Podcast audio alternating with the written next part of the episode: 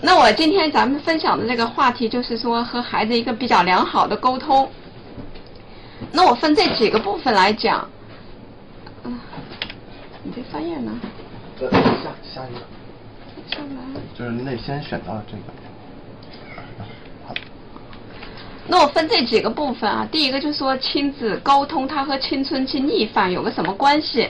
第二个呢，就说呃，咱们做一个小调查，和孩子沟通的一个状况。第三呢，咱们就说一下这个怎么呃会听孩子说。第四个就说呃怎么着才算会说，让孩子爱听。最后一个就是咱们自己的这个交流沟通能力，然后来稍微聊一聊。那第一个先说一下这个亲子沟通和青春期逆反有个什么关系呢？其实我个人影响还是蛮，就是我个人觉得还是影响挺大的。怎么个挺大的呢？就是我们来先看一个简单的图，他孩子这个成长时候有几个关键期，呃，叫一般咱们都知道吧，就是两岁、六岁、十二岁、十五岁、十八岁、二十二岁这几个。咱们中国有句古话就说，呃，两叫什么？三岁看大，七岁看老。呃，要说其实有时候也有一点点道理，因为这几个年龄节点我们可以看一下啊。第一就是孩子的他身体发育有一个非常大的变化。比如说两岁，他以前从不会跑，会自己跑了，就到处能跑。然后他一跑的话，那他视野就开阔了，他可以看到到处就是他自己想看的东西，而不是以前我们限制的不让他看的东西，对吧？那到六岁以后呢，他从幼儿园已经学了一些东西了，那么他这个身体也长高了，就长得更大了。那他到了这个呃该上小学了，环境一下就变了。比如说两岁到六岁的时候，那我可能在幼儿园就自由度比较高。想去就去，不想去就不去。然后我呢，想吃就是吃的多就吃的多，吃的少就少。然后睡觉这些比较自由。那到了小学一下就不行了，就规范很多，对吧？到了十二岁这个节点，基本上我们都知道，就青春期小孩子都有呃，男孩女孩都有一个二次发育，就是身体的二次发育，加上这时候智力基本上就完善了。那他突然又到了初中了，初中之后自己就自我能力管理非常非常强。那到十五岁这个点呢？咱们就知道了，是吧？呃，十五岁这个点基本上就是青春期一个早期形成，然后到十八岁和二十二岁，在这几个点上呢，每一个都是他的社会环境有了一个比较大的变化，就社会环境变化了，然后导致了这个就是孩子加上他智力的见识也发生了很多的这个变化，加上他身体的影响，所以他有几个多的，就我们说呃会造成他。呃，咱们说的突然的三观，就比如呃叫世界观是吧？价值观、人生观，它都会有一定的定型。那在两岁到六岁，一般来说，基本价值观就是咱们家长就是在家庭就养成了。那到六岁到十八岁这个在学校期间呢，就三个教育部分嘛，学校这部分呢，帮我们就把孩子这个呃世界就是叫世界观是吧？基本上就养成了。那到那到这个不是叫人生观，那到十八岁以后，孩子上了大学，他接触社会更多了，那他世界观逐渐就养成了。那这时候呢，我们就说青春期的逆反呀，实际上不是，就说不是他突然出现的，是一个我们讲是有一个十年的养成期。为什么我不太会操作圈这个呀？它也不能写字了。呃，你要写字的话是要需要先点一下这里。然后选颜颜色，啊，就先先揉红色的。啊，好的。那就比如说，我们有一个这个孩子，他呃有文章说，孩子的这个青春期是有十年的一一个养成期，他不是说今天想来突然来的，到了十五岁他突然就跟咱们不说话了。那其实是他在早期的时候啊，我们给他言传身教所留下的一个，就慢慢呈现出来这个表象，它是一个结果，而不是一个现象，就是。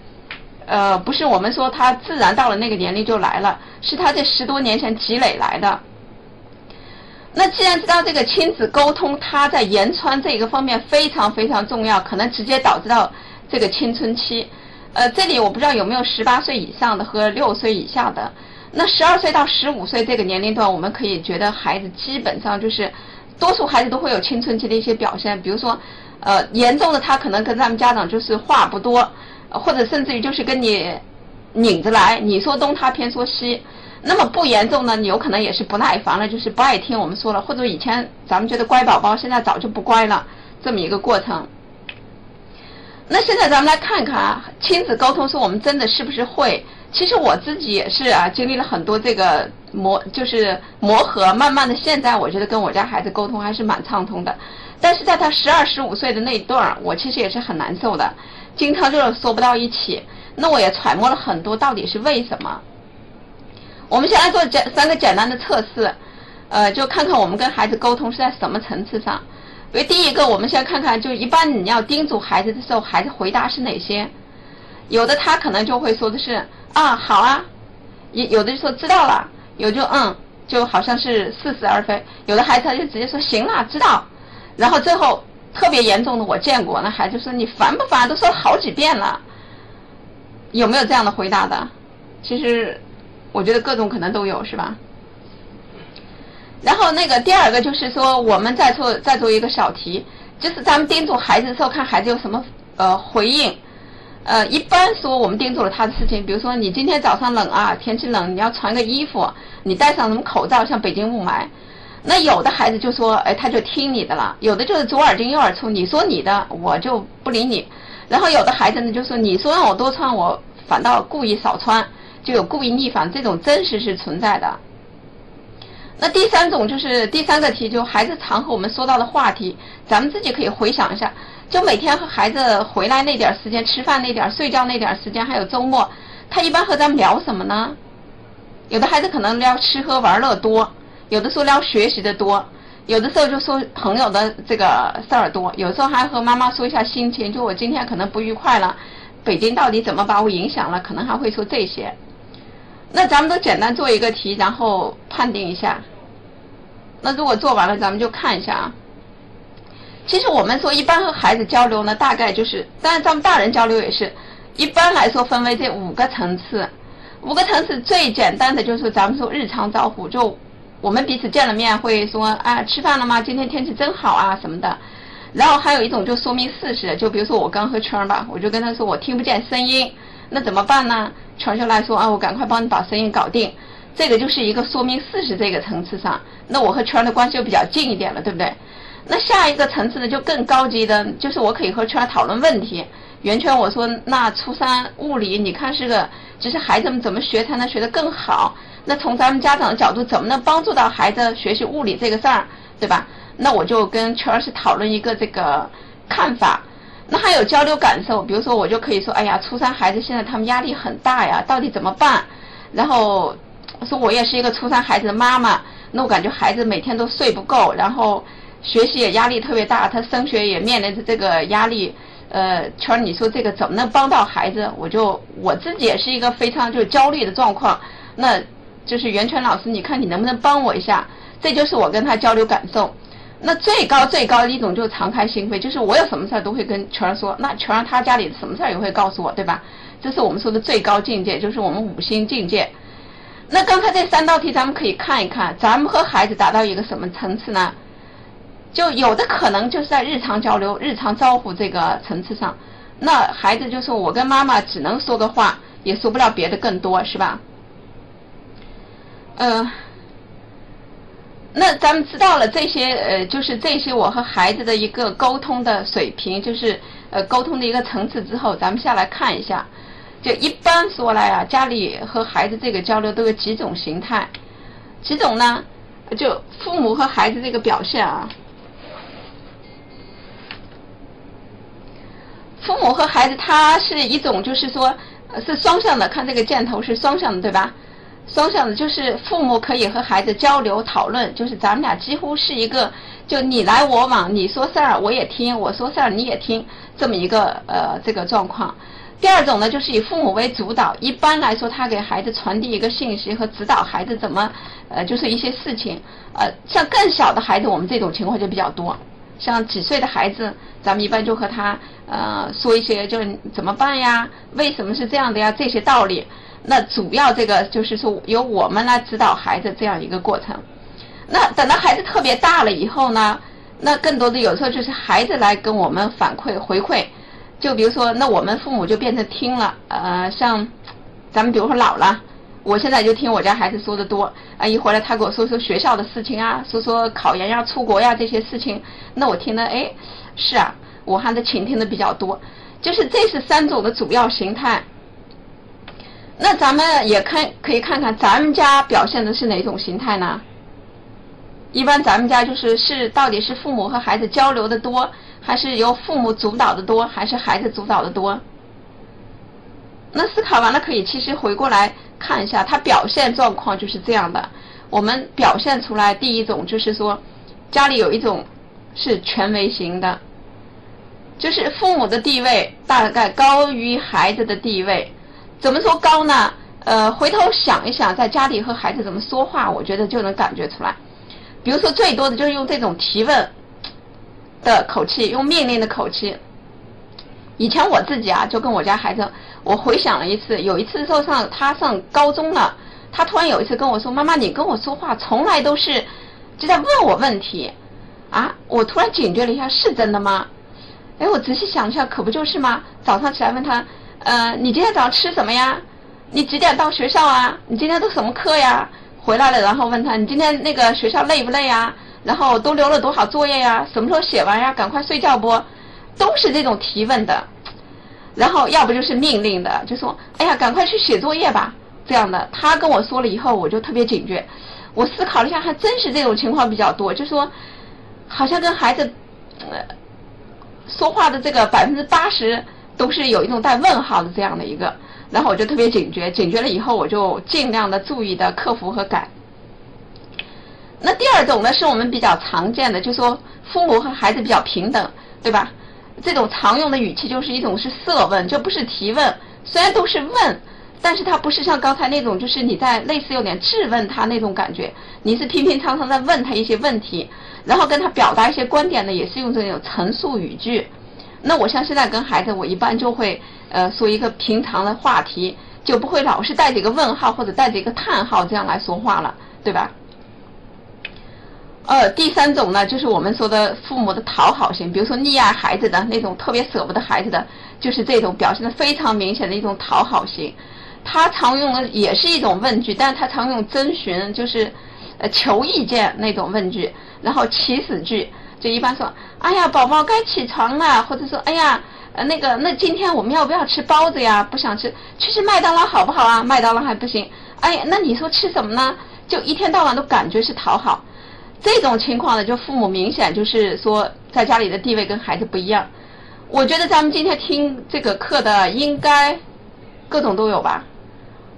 我反正是各种情况都会有，有的时候我嗯是这种情况。是这种第一种情况，有的时候我是，呃，他特别小的时候我是这种情况，但是现在我和孩子基本上能做到这种情况，就是比较平等，因为我觉得他也大了以后呢，我和他就是交流就非常的，呃，我也把他当朋友，他也有时候开玩笑跟我当个朋友似的，基本上我觉得能做到平等了，但这个我也是过了好多年才体会出来，以前的话他也没有跟我提出过意见。我也不知道，我跟他就是以不平等态度来交流的，至少我是不太理解他心里是怎么认识我的。那等我认识了这种以后，其实后来我就琢磨一下，就琢磨一下说，我们平常应该跟孩子怎么说话，应该怎么听孩子呢？嗯，我先来说怎么会听孩子，因为我们先听才能会说。你听不懂孩子，那他说我们我们说他可能也不爱听。仔细总结了一下，其实孩子呀，他跟我们这个应该是孩子是主语啊，就是孩子他跟我们说话的目的，多数就是这三种。第一种，他来表达他的一种情绪，嗯，就比如说这两天北京雾霾了吧，孩子他就回来跟说，哎呀，这北京的天气真讨厌，真是受不了了。或者有时候小的时候，他就会说，我们老师今天很烦，然后讲了一个什么课，怎么怎么的，老讲不通。然后有时候他就会特别高兴，说：“哎，今天我们班足球赢了，哎，特别好，特别好。”呃，就就会表达各种情绪。那这是一种。第二种就是他会寻求帮助，他可能不知道一些做法，就是你比如学习上，他说：“哎呀，最近我这个单词老是记得不太好，妈妈，你说有没有什么好办法记单词呀？”或者他说：“我想去学一个骑自行车，嗯，我怎么就学会了？你来帮我扶着一点儿，等等这一类，他就属于寻求帮助的。那等到孩子逐渐越来越大的时候呢，他多的就是一种表达观点，他可能会说一些呃他认识的，比如说现在我们社会上常见的一些热点，像前两天二胎开放，最近又把那个叫婚姻呃婚姻法又晚婚这个取消假了等等这些，呃，那当然还有国际的那种像前阵的什么 IS 那种，就是呃他也会来表达他的观点，他就说。呃，到底这个好还是不好？二胎为什么现在才开放？以前为什么不能开放？那上学的时候他也会表达这种观点，就是说，我觉得考大学要考上一个什么样大学算好？那我学习应该怎么学习？我觉得比较合理。他也会表达各种这样的观点。那我们只有认识到孩子他到底是怎么在说这些话，我们才知道就是呃，我们该去怎么听他想他想告诉我们的传递给我们是一个什么样的信息。我们才知道该去怎么听，这个信息就说的是他是想表达情绪，还是寻求帮助，还表达观点。那如果是寻表达情绪这第一种啊，我们都是三步，一定要认识孩子的这个情绪。其实孩子表达情绪的可能是多数，至少一半情况下他都在跟我们表达他的各种情绪，比如就就那种我们说七情，喜怒哀乐等等是吧？还有有时候是害怕、恐惧、不满。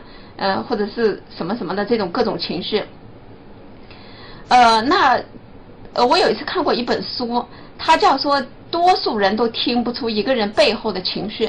我当时觉得不至于吧，一个人说话，我只要看着他，我基本上能知道他背后是个什么情绪。其实后来我认真看了，他不是的。就说一个人的情绪，它是有一个洋葱原理，就是叫洋葱。洋葱是什么画的？就它一层一层的。他开始表达的东西都是外层的东西，都是一个外层的，但他真正的情绪可能最核心，是他一开始表达不出来的。比如他说今天是我挺不高兴的，那我回来就以为他是不高兴。那他不高兴，他到底是因为什么不高兴？他可能是啊，今天北京雾霾不高兴了，也可能是学校一个像我家孩子吧，大的一个作业做不完，就是昨天像圣诞那天，他是一个。大的就是叫什么呆的烂，哎呀很着急，但是他又想出去玩，呃可是二者不能兼得，他就很不高兴。那我还以为他是因为雾霾不高兴，还是因为他是这个圣诞不能看点不高兴？其实不是的，对吧？那其实我们就是，一定是那个，一定就是孩子他是有他背后这个原因的。呃，它叫一个洋葱原理，就是一层一层，怎么呢？就怎么就认识孩子的情绪了？我们要一个一个问，就说，比如说他孩子回来说我不高兴了，那就要了解他是因为什么事情不高兴，跟谁不高兴，不高兴程度有多大呢？这你才能知道孩子他的真正情绪的来源。就比如说不高兴的这个来源，它是什么？等到我们认识了孩子的情绪之后。表达的一个非常非常重要，在听里边就是你要感同身受，就是你的跟孩子在一条线上。嗯，举例子吧，我以前做的不好，因为我就跟他说，我说这有什么呀？你说不就是雾霾吗？戴个口罩，或者不就是这个叫圣诞节你玩不了吗？你看不了电影吗？这不就该写吗？谁让你早不写来着？其实我就没有跟他感同身受。那我慢慢学会了，就是哎，因为他这个情绪已经产生了。你如果要是来抵触他这个情绪，那你只能让孩子产生叫什么二次叫次生情绪，就本来因为他跟我们就说没圣诞没看成电影这个事情他已经不高兴了，那我还在要跟他另外的不高兴，那他是不是就次生情绪？就本来他有一分不高兴，那现在他就变成三分不高兴了，是吧？就有一种次生情绪，那只有什么情况呢？只有我们感同身受，就已经理解他说哦。呃，那你现在不高兴了，那怎么办呢？那我们找一个抚平情绪的办法就解决哦，就说那好了，呃，能不能妥协一下？或者你今天加快时间写作业，或者说那只能明天再去补这个电影了，对不对？这种我们才能抚平情绪。等到如果你理解孩子，他其实他的情绪给你表达出来，而不是有的人会说他表达情绪只是想我们听一听，那其实孩子的诉求远远不止这些。他其实想让我们接纳他、认同他、帮助他抚平情绪，尤其是比较小的孩子越有这种感觉，对吧？那这是他给我们表达情绪的时候。那接下来呢，就是孩子他跟我们表达一种寻求的寻求帮助的时候，这里边也有很多技巧。像小的孩子的时候，呃，多数人都会跟他说，他跟我们一说帮助，我们就会帮他。他说我单词记得不好怎么办？我就说那好，我给你买一个就是什么记单词的呃随身听，或者我给你买一个单词字典，我就帮助他了。其实这时候我们帮助他就没有真正的帮上，孩子他就被动的接受了你这种做法了，他也没有理解这个到底怎么办。那下一次他要求你帮助的时候，他还是不知道该怎么办，还是要求我们就是给他定。就是做决定。那比较好的呢，我们就是每次看到孩子他求我们帮助的时候，我们怎么办呢？我们先帮孩子识别问题。他举例说，他说我单词背的不太好，那我们就引导性的问他，问他什么呢？就是你觉得是怎么个不好法？到底是没有时间记，还是说我没有足够的这个就是一些记单词的技巧，还是我就是没有相关的词典？比如说我没有随身听。啊，等等的，那你在一个一个引导性的问题的时候，也跟刚才这个包洋葱原理似的，是吧？你就知道孩子真真的说记单词不好，就是记单词不好，它本身是一个问题，但是它的根本问题有可能孩子说我记单词没有时间，是这个问题。那呢，我们才能帮助他说，哎，那挤一个时间，能不能在？坐车送你的路上听，或者晚上咱们吃饭的时候记等等，你才能找到根本原因，对吧？这才是帮孩子识别问题。那在识别了问题以后，我们就说接接纳孩子的问题。这时候呢，一般来说有一个词儿叫理解性应答，就不是给他下下结论，就是我跟他交流，就是理解性的说啊，你说背单词，那你认为背单词怎么就背得好啊？呃，这种的。我们就叫理解理解性应答。如果他说我觉得我在路上根本就记不住，那我们就在想，在路上为什么记不住呢？是因为开车路上红绿灯太多干扰多，还是因为咱们车里比如说放了个 CD 等等的？就你在跟他这样的就是理解性应答。如果还在问的时候，就是第二步。那接下来解决问题就是你要跟他讨论式启发。就在孩子他问问题的时候，我们一般嗯不是给他下结论，不是帮他决。决断，而是跟他讨论，让他自己做决定。往往在跟孩子讨论这个过程中，孩子自己哎就会找出来一个方案，他自己就下好决定了。哎，我已经知道怎么办了，因为他在跟你讨论的过程中，他已经找好方法了。我觉得这个是一个非常好的听，呃的这个过程。就是其实我没怎么多说，我只要在专心致志的听你，认真的、诚恳的听你，那孩子就感就会感觉非常好，对吧？那第三，最后一种呢，就是孩子他大一点的孩子啊，他都会，呃，其实从小学的孩子到现在就有很多，他会表达他自己的观点，呃，表达观点和表达情绪是两回事，我们一定要注意，情绪它内涵可能比较少，而且是比较短的，呃，就情绪它表现性，但是观点呢，它内涵可能比较多，而且持续性比较强，就孩子自我认同感更大，就。什么叫自我认同感？就他可能觉得这个事情对他来说很重要，他的想法很重要了。那这时候我们怎么听呢？第一个，一定不管孩子说的好不好，有这个词儿叫同理心，一定是接受，就是你说的对不对？那我要先接受啊。一会儿如果对了，我们再夸；一会儿不对，我们觉得不对啊，我们再和他讨论。一定是要同理心，站在孩子的角度来理解，为什么他会有这样的一种看法呢？比如说，为什么他会觉得？呃，这个，嗯，举二胎那个，就是比如说我家孩子吧，就会为什么会觉得二胎这个事情是一个非常非常正确的事情呢？有时候我就跟他讨论，嗯，但是取消了这个婚，就是晚婚假，他就非常不满。那我就觉得，其实刚开始我觉得取消晚婚假也也正常，是吧？但他说他的不满，我也不敢批评，是吧？就理论上我是不应该批评，因为我在站在他的角度看他到底是怎么想的。其实小孩子更多啊，他喜欢我们站在他的角度，就是我们蹲下来来听他是怎么回事，呃，就这种同理心。所以我们要先接受了孩子的观点之后，我们再去跟孩子讨论这个观点。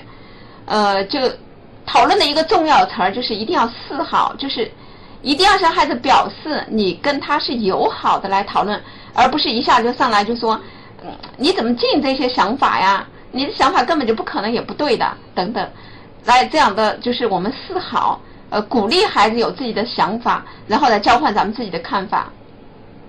如果觉得真的是孩子这个看法可能是不符合呃我们所说的三观的话，或者说他还比较幼稚、比较简单的话呢，一定要从正向的角度来引导，就是指导他形成一个正向的，而不是用逆向的，就是说压死他、打死他这样的一个感觉。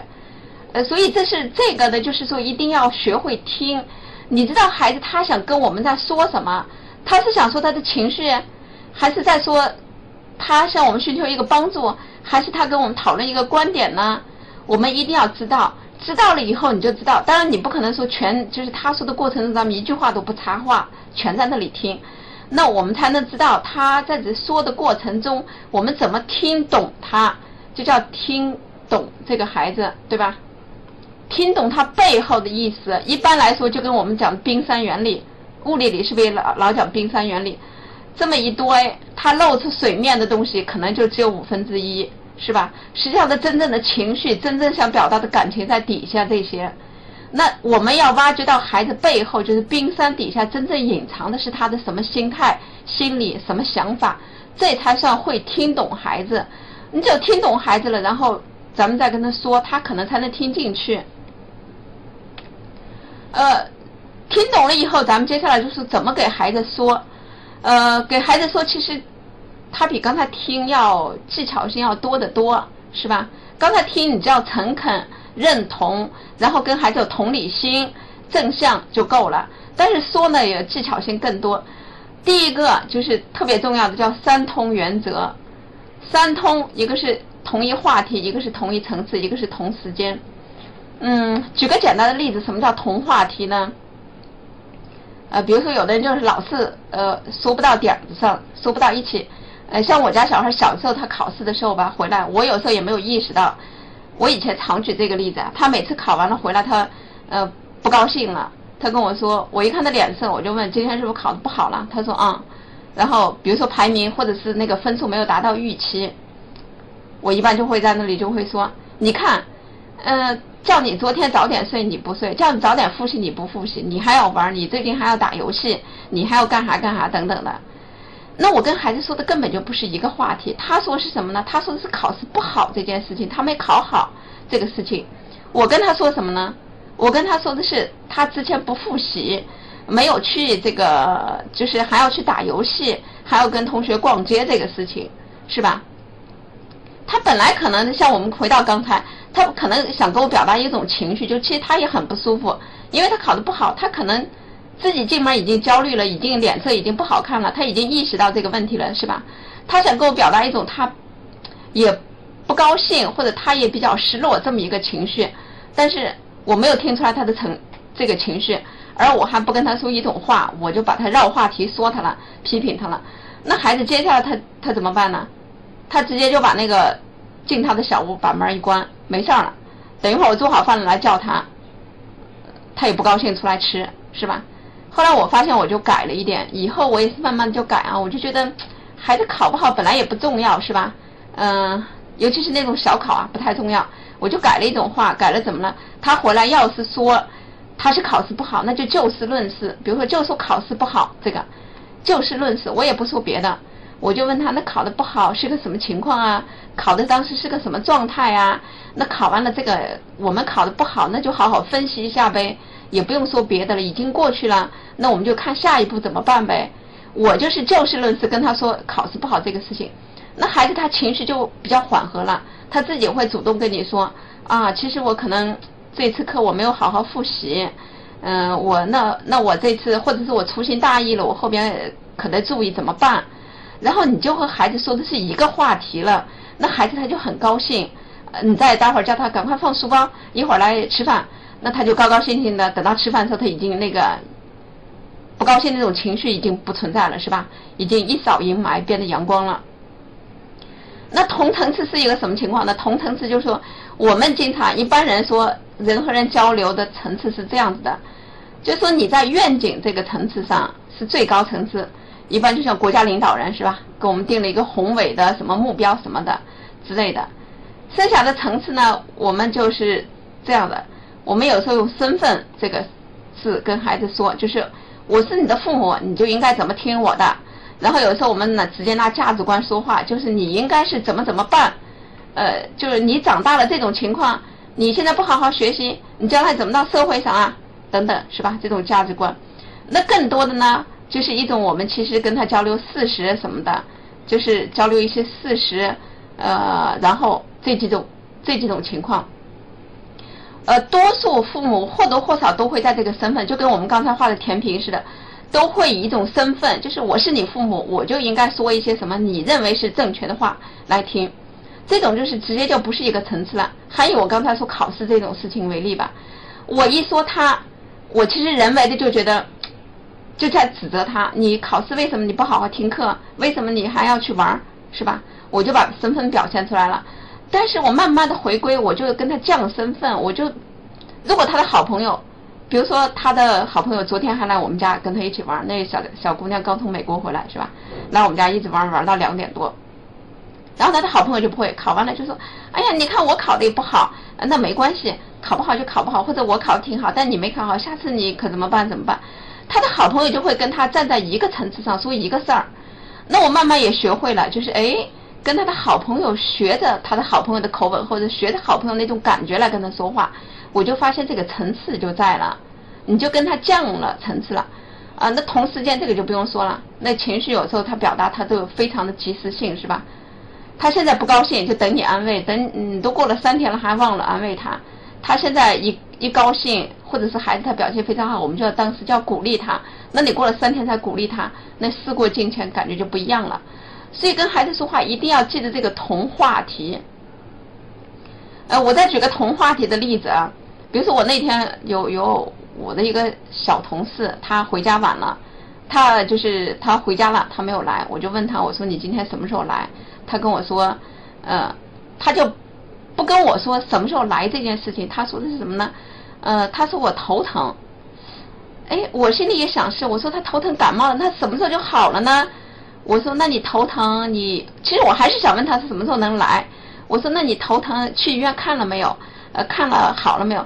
他说：“现在医院人特别多。”哎，你看他每次跟我说都不是一个事儿，是吧？我说他去医院了没有？他说医院人特别多。我就想知道他是去医院了还是没有。哎，他始终就不跟我说一个话题，那我就得老是被他牵着脖子走，就是被被他牵着问。后来问了就这么着，我们俩绕了十个呃左右的来回，我还是不确定他到底去医院看了没有。什么时候能看好这个病？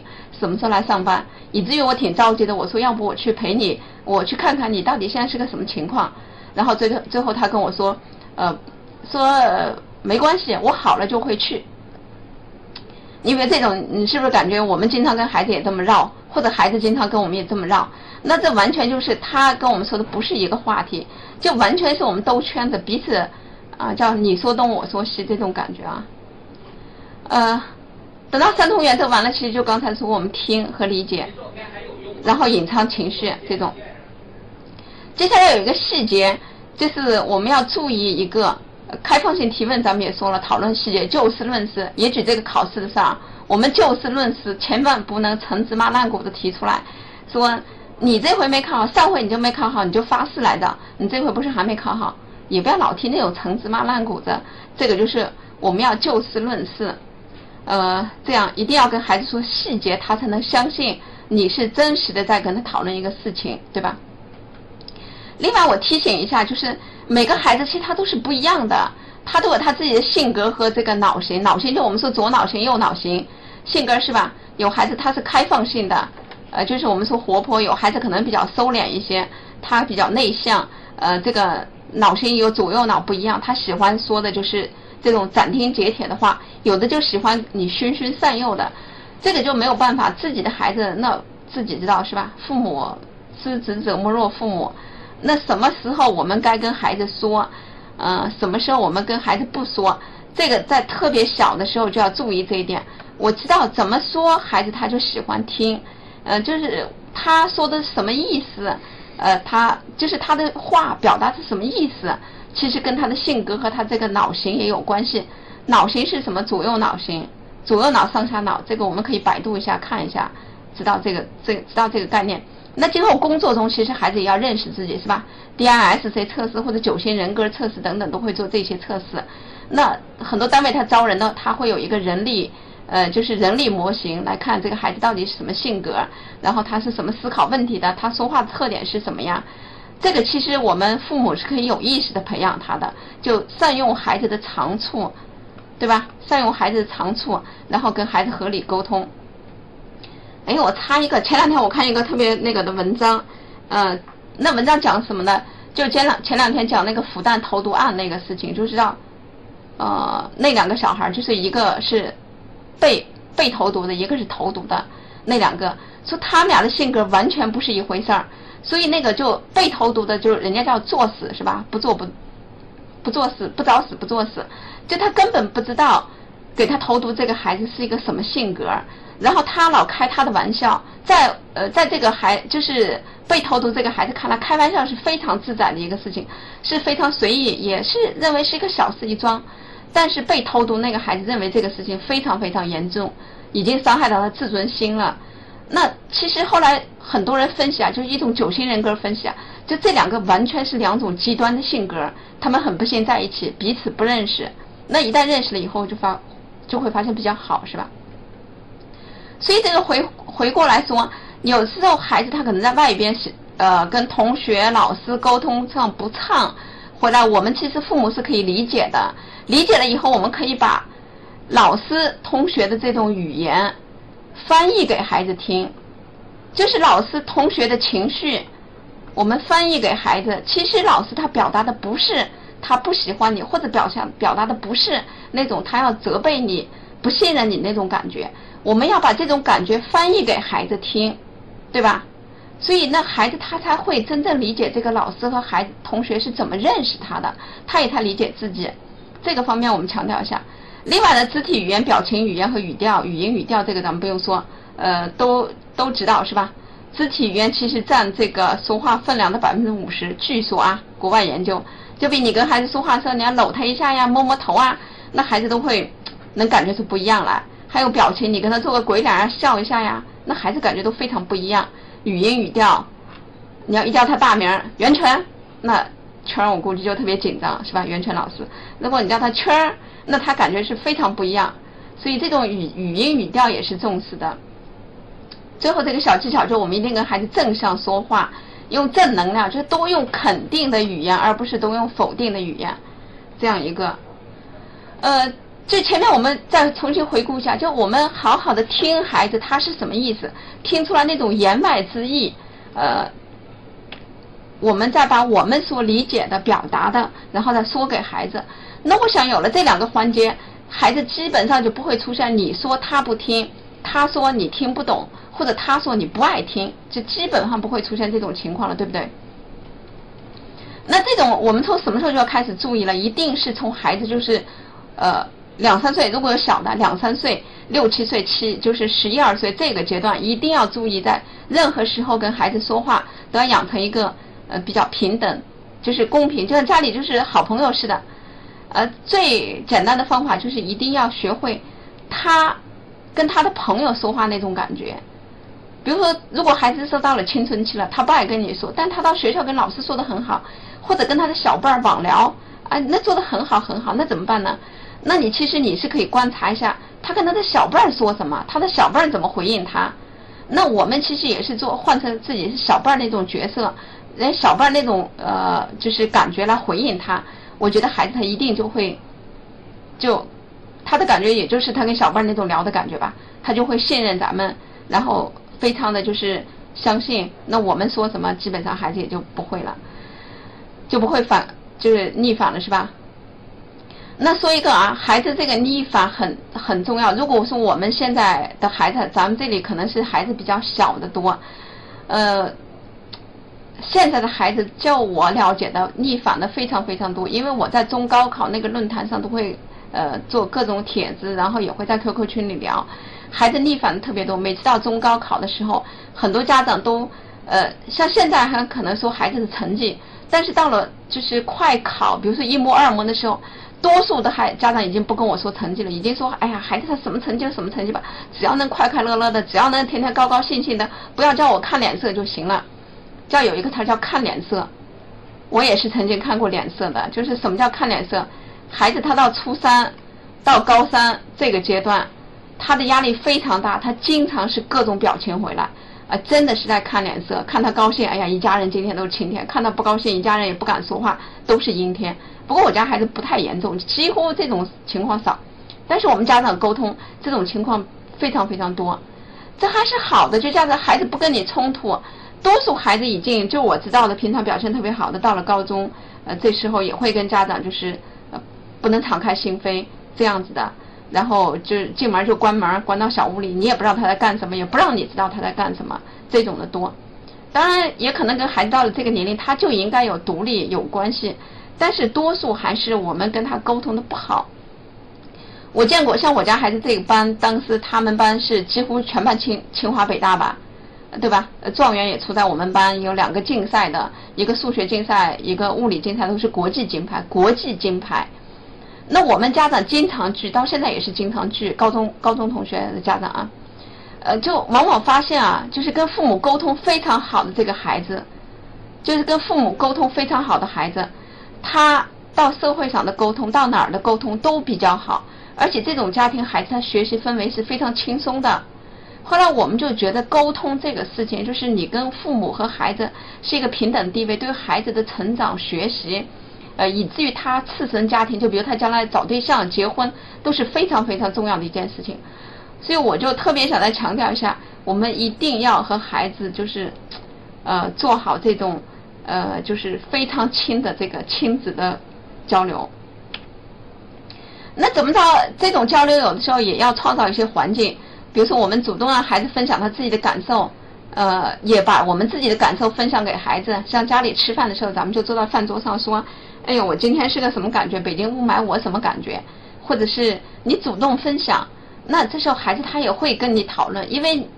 你把你的情绪高兴不高兴你都告诉他了，他也会有这些感觉，对吧？嗯，首先他信任你，他也会就告诉你了，是吧？第二个就是一定要给孩子一些话语权，有些家里的大事儿征求孩子的意见，嗯，比如我们家呢，我爱人就是啥事儿都是，哎呀，问问闺女吧，看看闺女都说什么。那从小到大，我家孩子就觉得他是个人物，是个事儿，在我们家什么事儿他都能有一份儿，就是。有一份意见，就是他是有参与权的，那自然而然，现在什么事儿呢？他也就觉得，呃，他应该表达他的意见，应该说，然后他表达了意见呢，我们也会听，啊，他就越来越就是跟我们现在就是彼此间越来越平等，是吧？像我们家的事儿，他就管一半，倒不是他真管，但他自己会提出很多建设性的意见给我们。哎，我一听，有时候我也挺有道理的。然后我现在要学一个什么 Excel 啊，一个什么网络小语言啊，呃，天天我就追着他问，我说这都啥意思啊？那啥意思？然后问了几回以后，孩子他就主动跟我说，一有一个网络新词儿，他马上就告诉我，呃，一有一个什么新技能，他就哎传给我让我看，说你赶快学一下，这个是个新技能，就用这个词儿是吧？又得了一个新技能，哎，给你传一下，他把他自己做一套表情，哎也给我看看，呃，这那你就他就跟你就。就是信任你了，是吧？因为你已经让他做这些事情了，嗯，也然后更多的就我已经都说了，是吧？做这个做事情向孩子学习。另外有一些技巧性的，就是呃，如果跟孩子讨论话题不容易了以后，女孩子讨论一些什么美食啊、小衣服呀这种东西还是有用的。男孩子呢讨论这个体育，尤其是爸爸。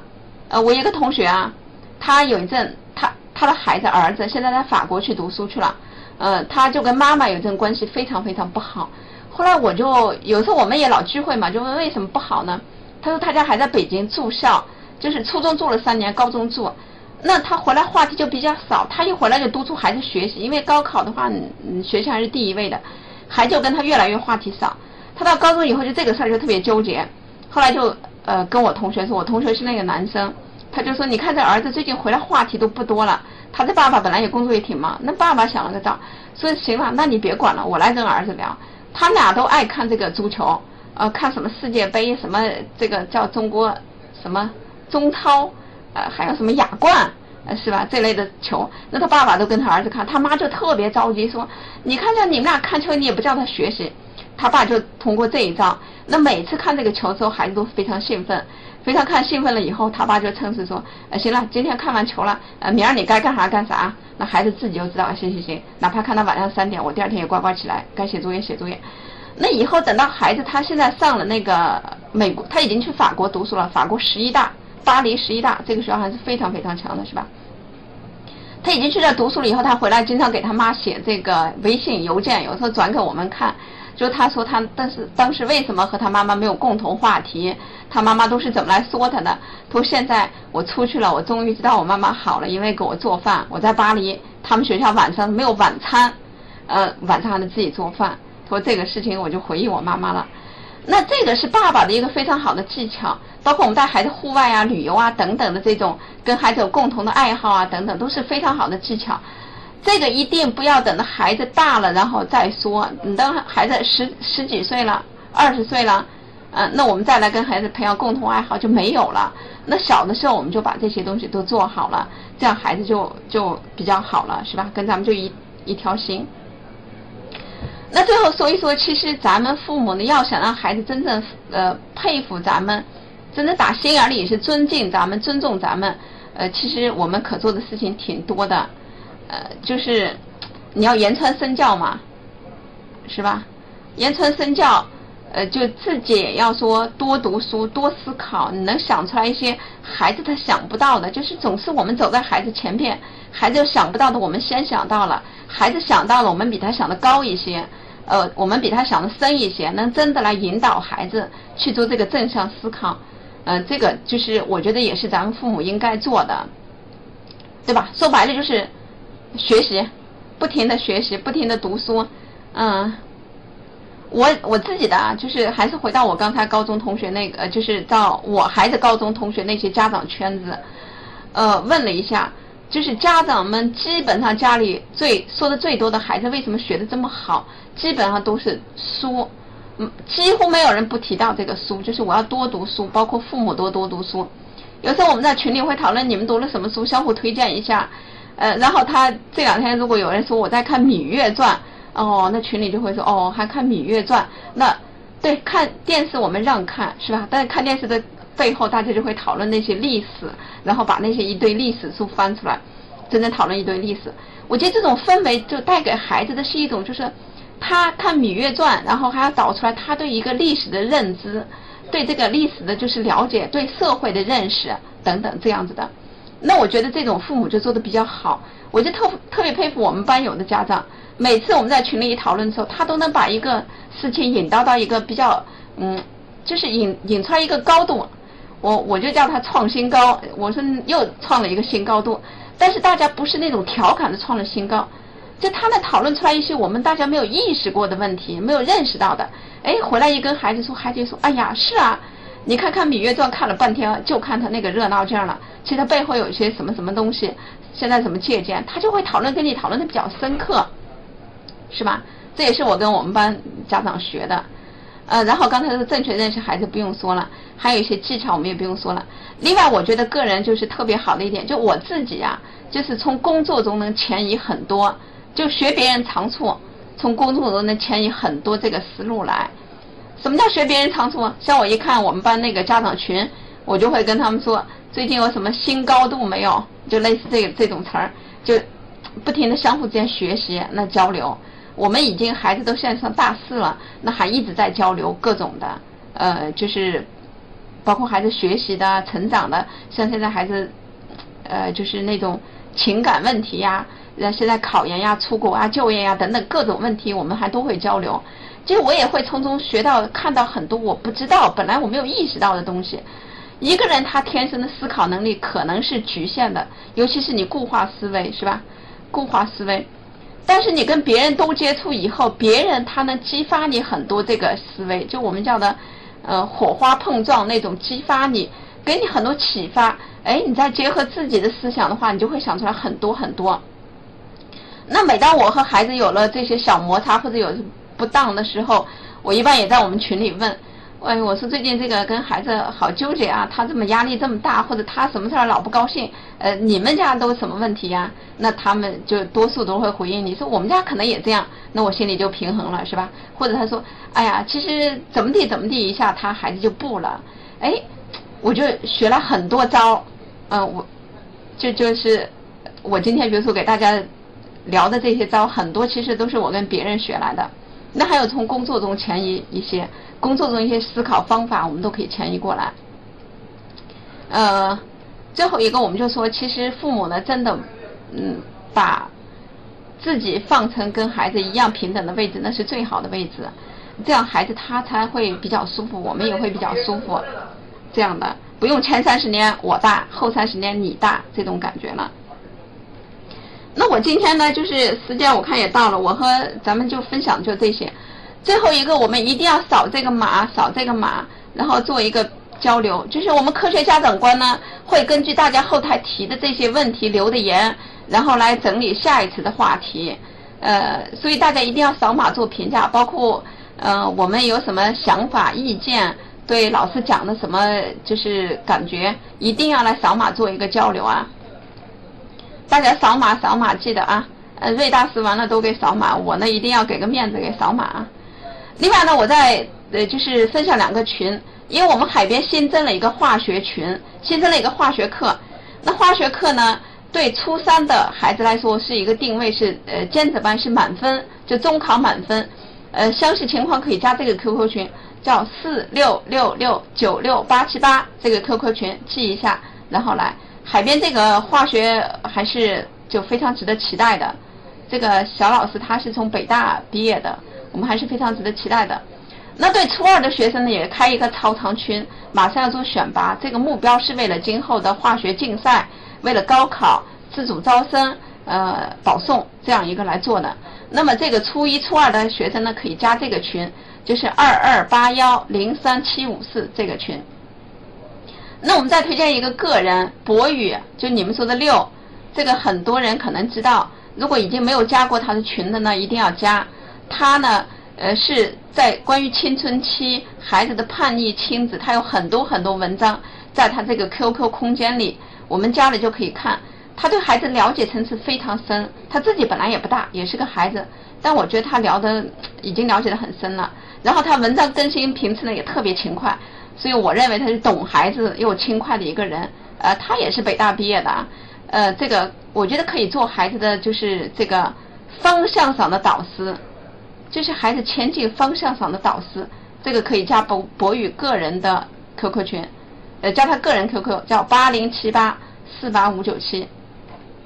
那我们再提醒一下，扫码来评价，扫码评价。最后我们预告一下下周，就是下周是一六年了，一六年的话，希望孩子们就整个一年红红火火，尤其是我们有这个呃中考的呀、小升初的这些，希望孩子们都能上到一个非常理想的学校。那有马江伟老师，他会给咱们分享一下，就假期呃怎么着安排学习规划才最合理、最有效。就马老师他自己呢，也在这个也有呃，就是将近十年的教学经验，他对这个孩子的就是怎么着假期规划，比如说你多长时间写作业，应该是提高自己还是复习，应该是预习下学期还是复习上学期，怎么着承上启下来学习，他有非就是我觉得他自己有独套的独到见解吧。呃，对大孩子、小孩子来说，寒假这个都是我们不能浪费的一个假期，因为在这个假期上，有可能你就弯道超车超过去了，也有可能你就不小心就是落后了等等的。所以我们下周一定要来记得听一下这个，马上就要放假了嘛，孩子这个假期呃怎么着来学习安排才是最合理、最有效的。那么他可能也会讲一下期末我们怎么呃就是备战期末。就从孩子的角度和家长辅助的角度来讲讲，所以下周呢一定记得，就是新年新气象，我们来听听马建伟老师的这个课。